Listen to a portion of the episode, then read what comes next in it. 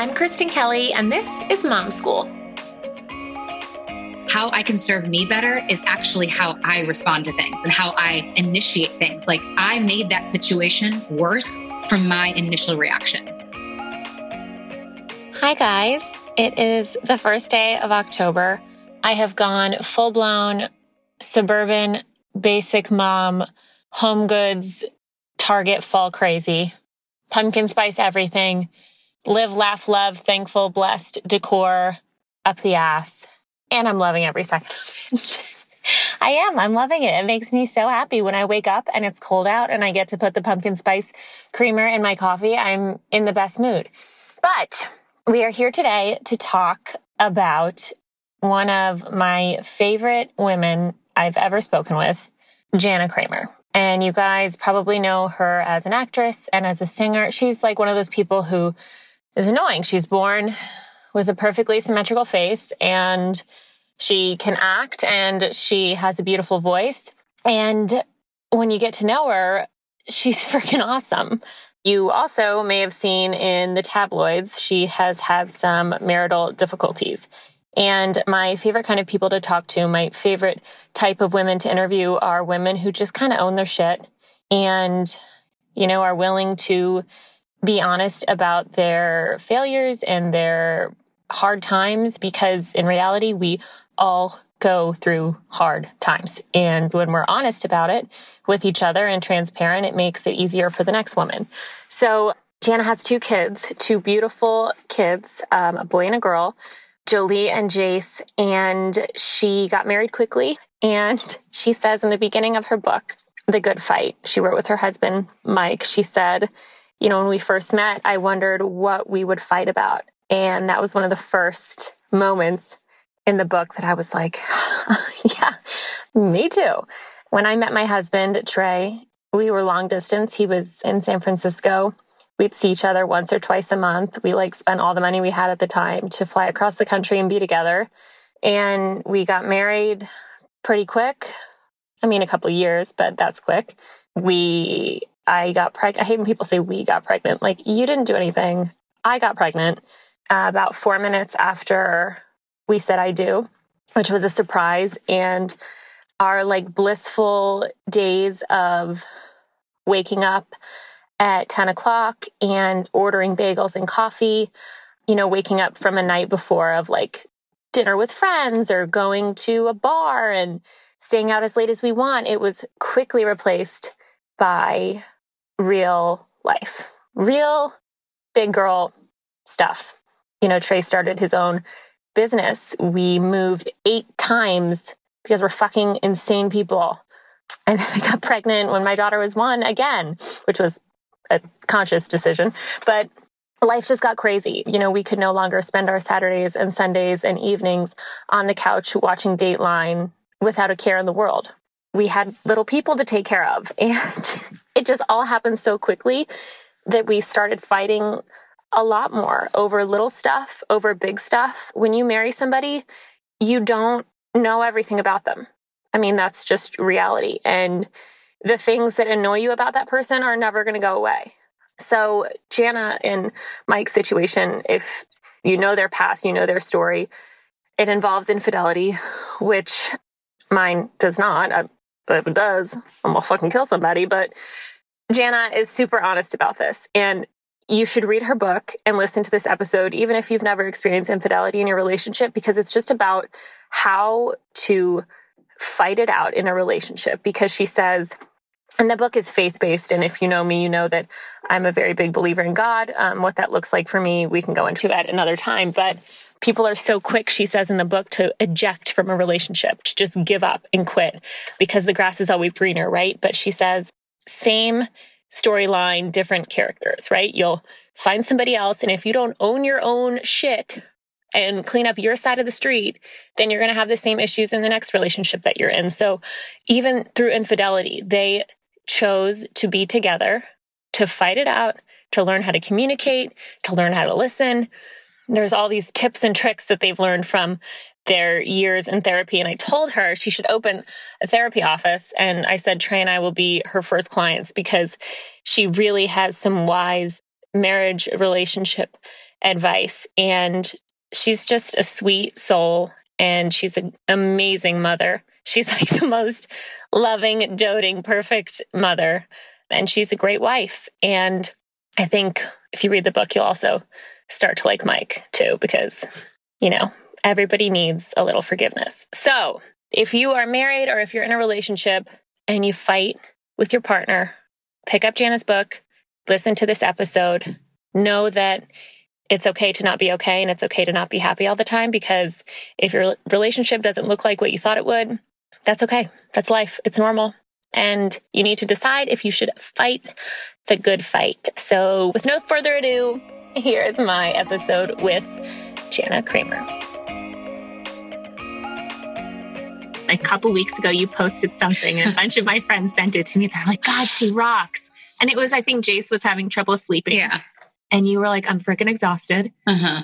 This sucks. This is hard. Yeah. And obviously, a ton of women can relate to that. and then I found out you have a book coming out. And I was like, if this woman can post something like that, that real and vulnerable, this book's to rock. so, I love you for saying that. Um, no, it's true because it's mm. rare to find someone that honest, you know? Well, I appreciate it. It's just hard though. I mean, even in that moment, I have a hard time, especially when I was in that moment with Jace, like in that time, it felt like the biggest thing ever. And when I look outside of it, I'm like, okay, my kid's healthy. But it's crazy how something like that can just derail you and just set you off.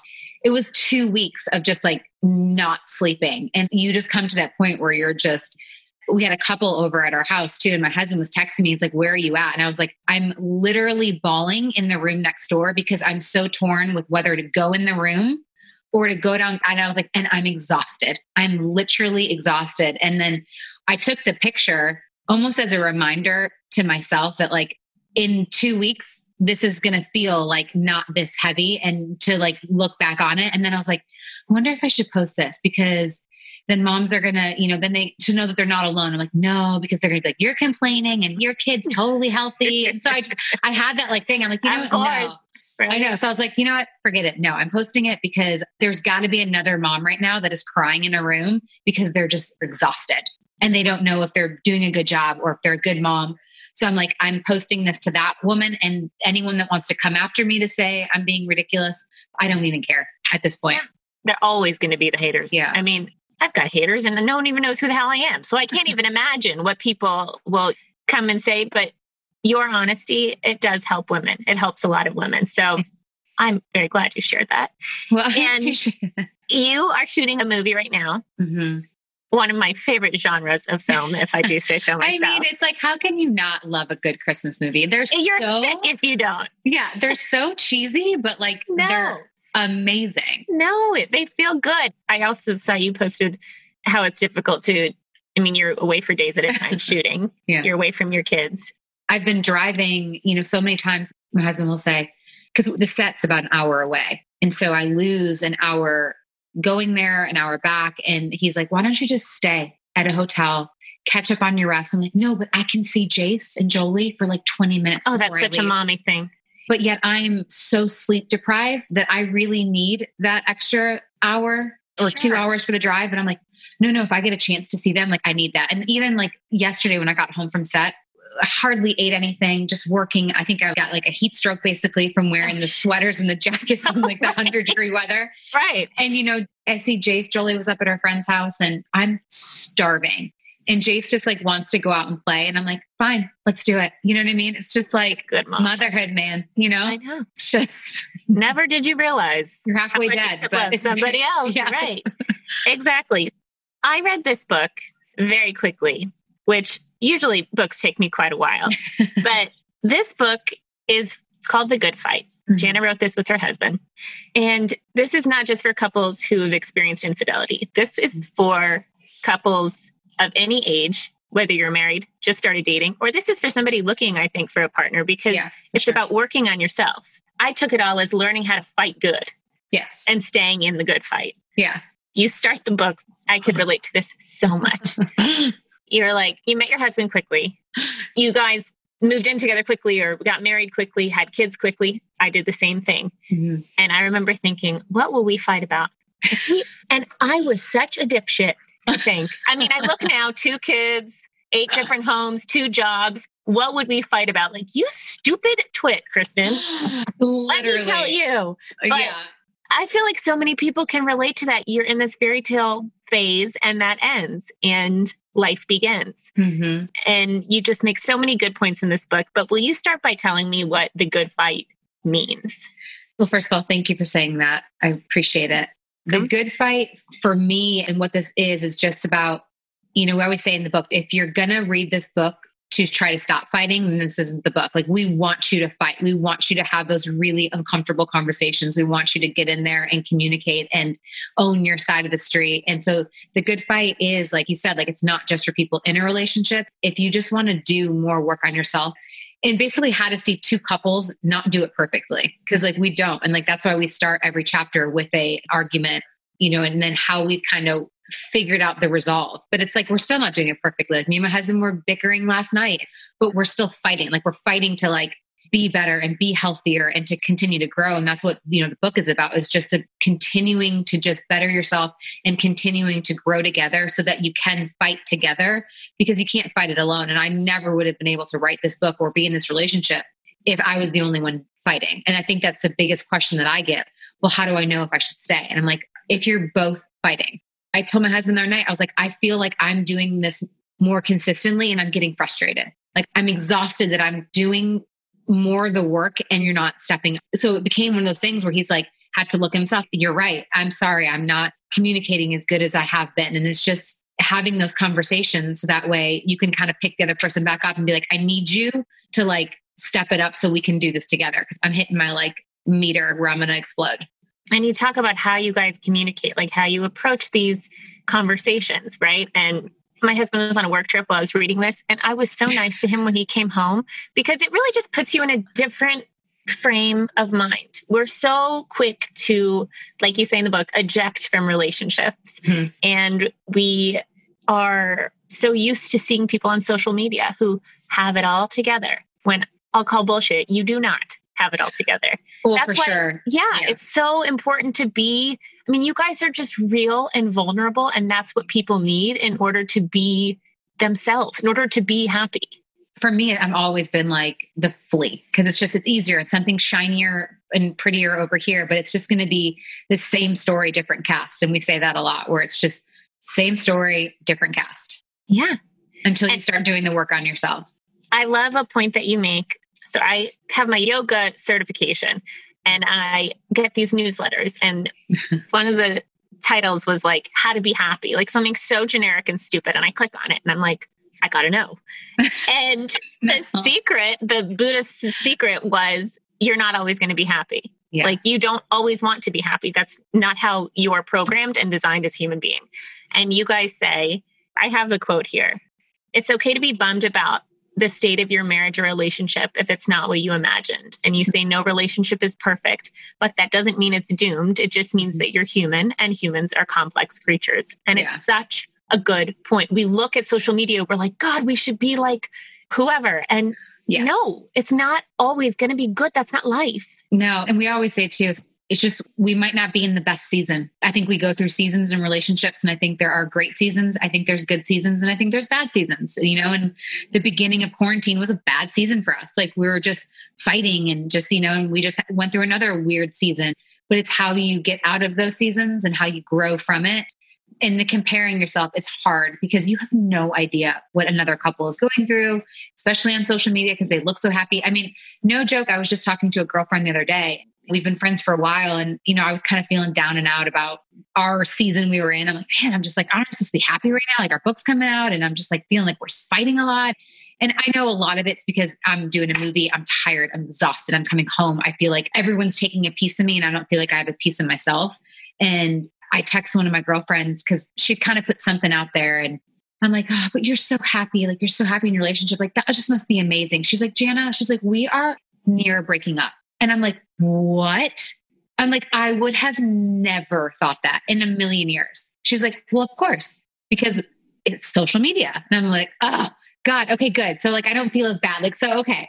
Like Right, This is normal. feel normal. Yeah. It does make you feel normal because sometimes you're like, shit, I'm the only one who is a complete hot mess. But that is is so not the case. sometimes my girlfriends are like, wow, we don't fight at all. And I used to be kind of envious of that. I'm like, wow, that must be so nice. But then at the same time, I'm kind of like, but then do you really know their ins and outs? Do you really like, Just wait. yeah. And I'm like, mhm. I don't like the drama. I don't like, I don't like fighting, but at the same time, I do like that real conversation. It just has to be what we're trying to learn is just healthier conversations. And you guys have gone through therapy over the years. It's something my husband and I are talking about starting because How long have you guys been married for? we will be married three years this December. What is your all's biggest issue? Conflict, I should say. I think it's we really are different communicators. Hmm. We have different Who love does- languages. What do you do versus yeah, same here. What do you do versus him? I want to talk it out and he doesn't fucking speak. and I get so frustrated. And then we just have like he started his own business. So we just have worries that like we never had before. The mm. kids are stressful. We used to like order pizza, sit, drink a bottle of wine, and watch Dateline.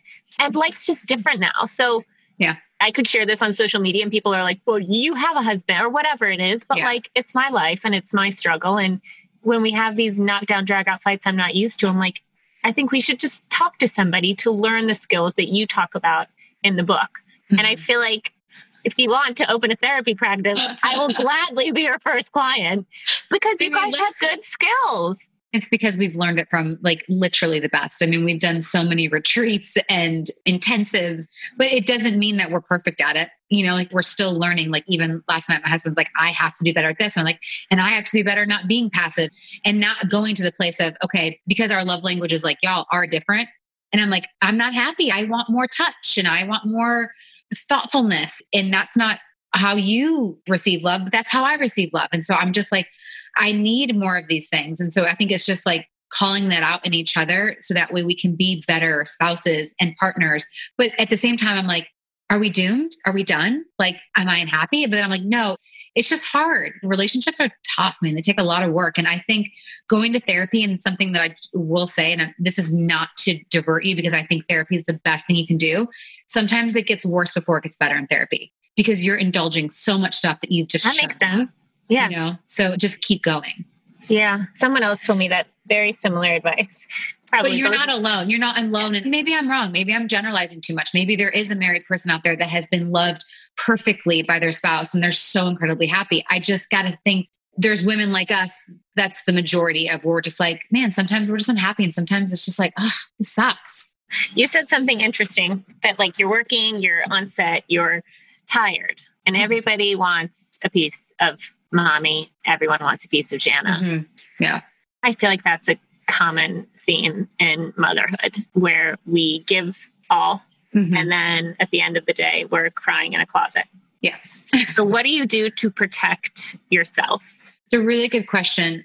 Before I answer that, I first want to say too, like how I did it wrong. Like this morning when we were getting ready for this press day, you know, because I have been working, I haven't been getting a lot of sleep. You know, I have been coming home, seeing the kids as much as I can. And today, as I'm like cleaning up the house, everywhere I look, I'm like, there is shit everywhere. The laundry room's a mess. This is a mess. My husband moves it from, he doesn't put it in the right place. He puts it from one place to another place, not the right place, but he puts it here and then moves it to here. You And I'm didn't like, clean up if you just move the thing to the place it's not supposed to be in. Exactly. You're just literally moving it to the next island or countertop. And this isn't done, but yeah, you went golfing. And so instead, when I come in, I'm like, the house is a mess and da, da, da, and I just feel like I have to do everything. And so I come in, I'm like, I'm just exhausted and I don't want to have to do this. And like when I'm doing that, I'm just like, and it's because it's not going to get taken care of until I pick it up, right? Like this has been sitting here.